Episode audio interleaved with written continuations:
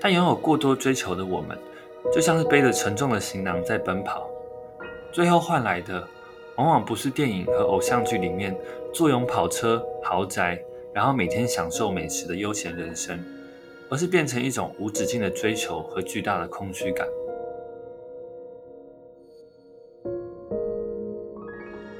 工作和赚钱本身，本来只是为了要能够让我们好好享受生活的手段，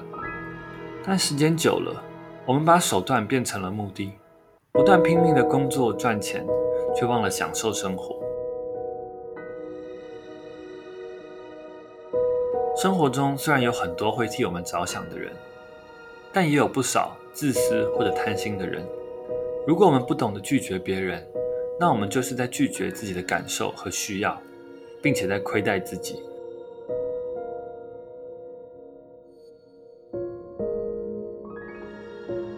各位听众朋友，大家好，欢迎收听已经两个礼拜没有更新的 B 六一二。前阵子身体出了一些小状况，工作也比较忙碌，所以让自己多休养了一下，也就暂缓了这个节目的更新。年底到了，大家在周旋于紧凑的工作和朋友聚会的同时，也别忘了要给自己安排一些独处和休息的时间。那我们就进入今天的主题吧。人类的历史有非常长的时间是活在粮食和生活必需品相对不足的情况，在那样的环境下，人对于物资会有很大的不安全感和焦虑。但到了近代社会，我们因为科技的进步，物资相对的不再缺乏，我们可以相对轻松的填饱肚子，并且拥有一个遮风避雨的地方休息和过夜。相对于过去，我们理当应该要感受到更多的富足和充实，也应该可以适当的减少工作的时间。但实际的情况是，消费主义、物质主义渗透在整个社会里面，我们开始相信拥有更多的东西能够带来更多的快乐，也开始对自己的缺乏感到焦虑。同时，社会还在快速的进步，但拥有过多追求的我们，就像是背着沉重的行囊在奔跑。最后换来的，往往不是电影和偶像剧里面坐拥跑车、豪宅，然后每天享受美食的悠闲人生，而是变成一种无止境的追求和巨大的空虚感。在这种焦虑和空虚的背景下，极简主义也慢慢成为了新的潮流。我自己一直以来都是一个生活相对简单的人，但在反思的过程中，我还是经常会发现自己被社会建构出来的那种因为缺乏而产生的焦虑和不安全感，或是对于想要拥有更多的物质有欲望，甚至是执着。在认真执行极简主义的概念之前，我以为极简主义是一种妥协和将就，甚至觉得极简主义只是有点消极的在禁欲或者委屈自己。但在有了更多的认识和经验后，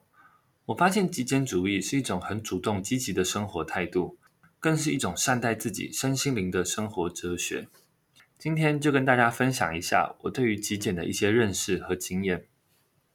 首先，什么是极简主义？我们经常会看到有人说，极简主义的核心就是少即是多。如果只是简单的略过这句话，它很像是一个在玩文字游戏的标语而已。但进一步的，去探究这四个字的含义，极简主义到底是少了什么，又多了什么？其实是很值得我们好好去体会的。在极简主义的语境里，最基本的少就是数量的少，而多往往是多了深度。少跟多看似是两个完全对立的状态，但一件事情往往是有多个面向的，一个面向的缺乏，可能意味着在另一个面向的富足。举个例子。最常见到的极简主义就是拥有很少的生活用品。从物质的角度看，这绝对是一种缺乏。但也正是因为这些缺乏，极简主义的执行者腾出了更多的空间给其他的人事物。他们家里不再需要一大堆的储藏空间摆放物品，也因为东西少，所以省下了大量的整理时间。相对的，他们生活开支也比较少。所以也可以更容易的用兴趣来选择工作的内容。他们省下的购物时间，也可以拿来做其他自己觉得更喜欢的事情。虽然购物本身花费的时间不会太多，但其实我们花了很多时间思考要买什么，比较不同的产品，还有后续的使用、整理、保养这些东西的时间。这些时间加总起来，其实是非常非常惊人的资源和精力。人的欲望虽然没有尽头，但每个人拥有的时间却不多不少的，都只有一辈子，一天也都只有二十四小时。世界不会因为你的欲望很大，就给你更多时间。而在时间有限的情况下，深度和广度往往是冲突的。就像参加聚会，我如果参加一个三十人的派对，我可以同时见到三十个朋友，和他们每个人都讲到几句话，但对话的内容却只能停留在基本的寒暄问候，没有足够的时间去深度的认识每一个人，别人也没有时间好好的了解你。而就是在我们意识到了我们的生活需要一些更深层的东西时，我们就会开始执行断舍离。在断舍离的过程中，我们会思考每件东西对我们的价值。然后不再被动的让自己的欲望控制我们的决定，而是用自己更主动的意识驾驭自己的欲望，达到更自由的状态。生活中拥有非常多东西，其实很多时候是非常辛苦的。拥有越多，从某个角度切入，其实是让我们越不自由。我们的人生就好像背着一个大包包在走路，在这个快节奏的社会里，我们的包包其实都塞了一大堆我们根本用不到。但却舍不得丢的东西，而整个社会还是一直推着我们前进，我们根本没有时间停下来整理那些其实用不到的东西。在此同时，我们还会接收到一大堆广告和资讯，洗脑我们需要购买更多的东西。工作和赚钱本身本来只是为了要能够让我们好好享受生活的手段，但时间久了，我们把手段变成了目的。不断拼命的工作赚钱，却忘了享受生活。极简主义就是希望能够把我们从这个漩涡里面拉出来，不再对拥有更多的物质过度的执着或者焦虑，并且开始充分的享受生活。而从执行的层面切入来探讨极简主义，从外在的物品开始是相对容易的，也是我们在网络上看到最多关于极简主义的分享。但如同《小王子》书中提到的，真正重要的东西用眼睛是看不到的，像是人际关系、个人的兴趣和喜好，这些其实也是可以透过极简主义的概念达到很多提升的。而在断舍离的过程中，我们要学会跟很多不是最重要的人事物说不，主动诚实的选择自己最需要的东西。生活中虽然有很多会替我们着想的人。但也有不少自私或者贪心的人。如果我们不懂得拒绝别人，那我们就是在拒绝自己的感受和需要，并且在亏待自己。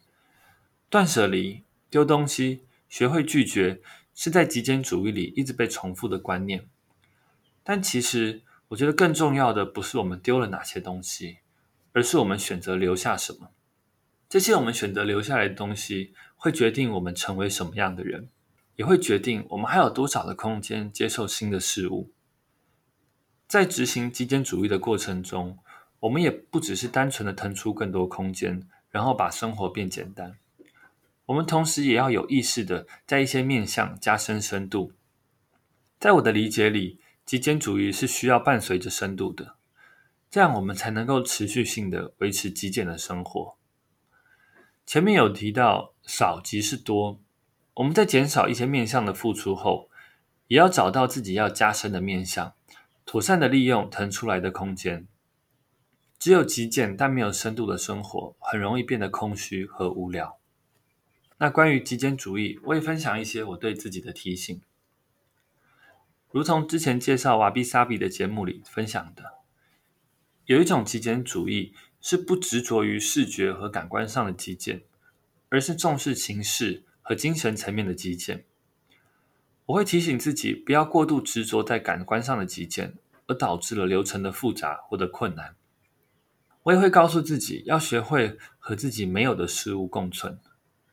人类的欲望是没有极限的，我们如果纵容自己的欲望，很多时候会陷入盲目的追求，让自己失去和错过很多更美好的事物。但极简主义也绝对不是极端的禁欲，而是改变我们看待欲望的方式。我们无论如何，依然生活在一个充满物质和感官刺激的世界。我们要学习如何在物质和非物质的快乐之间找到平衡。我们可以享受物质的快乐，但也要确保自己拥有不被物质控制和捆绑的自由和能力。还有就是在极简的生活里，我会提醒自己，不要去批评和自己不同的生活方式，也不要太用力的去反抗环境里和自己不同的价值观。在极简主义里，有一种追求是心理的平静。很多时候，我们太想要把环境变得简单完美，反而让自己陷入了很多不必要且复杂的麻烦或者争执。最后，我会告诉自己，极简主义只是一个时代性的产物。它之所以适合现在的我们，是因为它能够有效地平衡现在主流的物质和消费主义。极简主义虽然能带给我们很多快乐，但它并不是什么绝对的真理。我们要随时保持弹性，去精进和反思自己所奉行的每一个意识形态。我们偶尔会看到有一些社群媒体在提醒社会不要过度追求物质的享乐，但打开下面的留言，我们会看到非常多人用讽刺和嘲笑的态度在批评这些声音。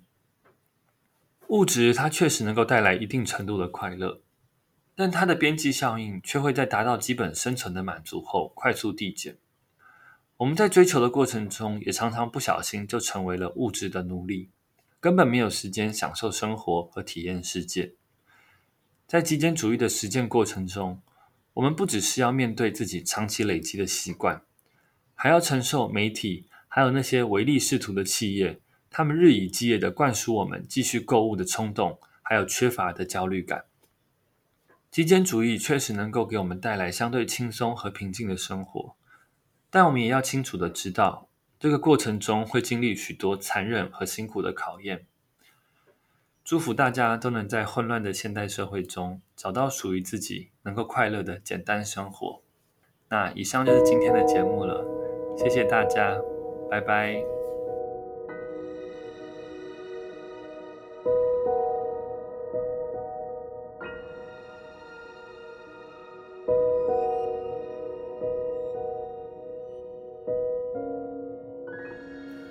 感谢收听本期节目。你可以在 Instagram 搜寻 B 六一二点 Podcast，关注这个节目，或是跟我交流想法。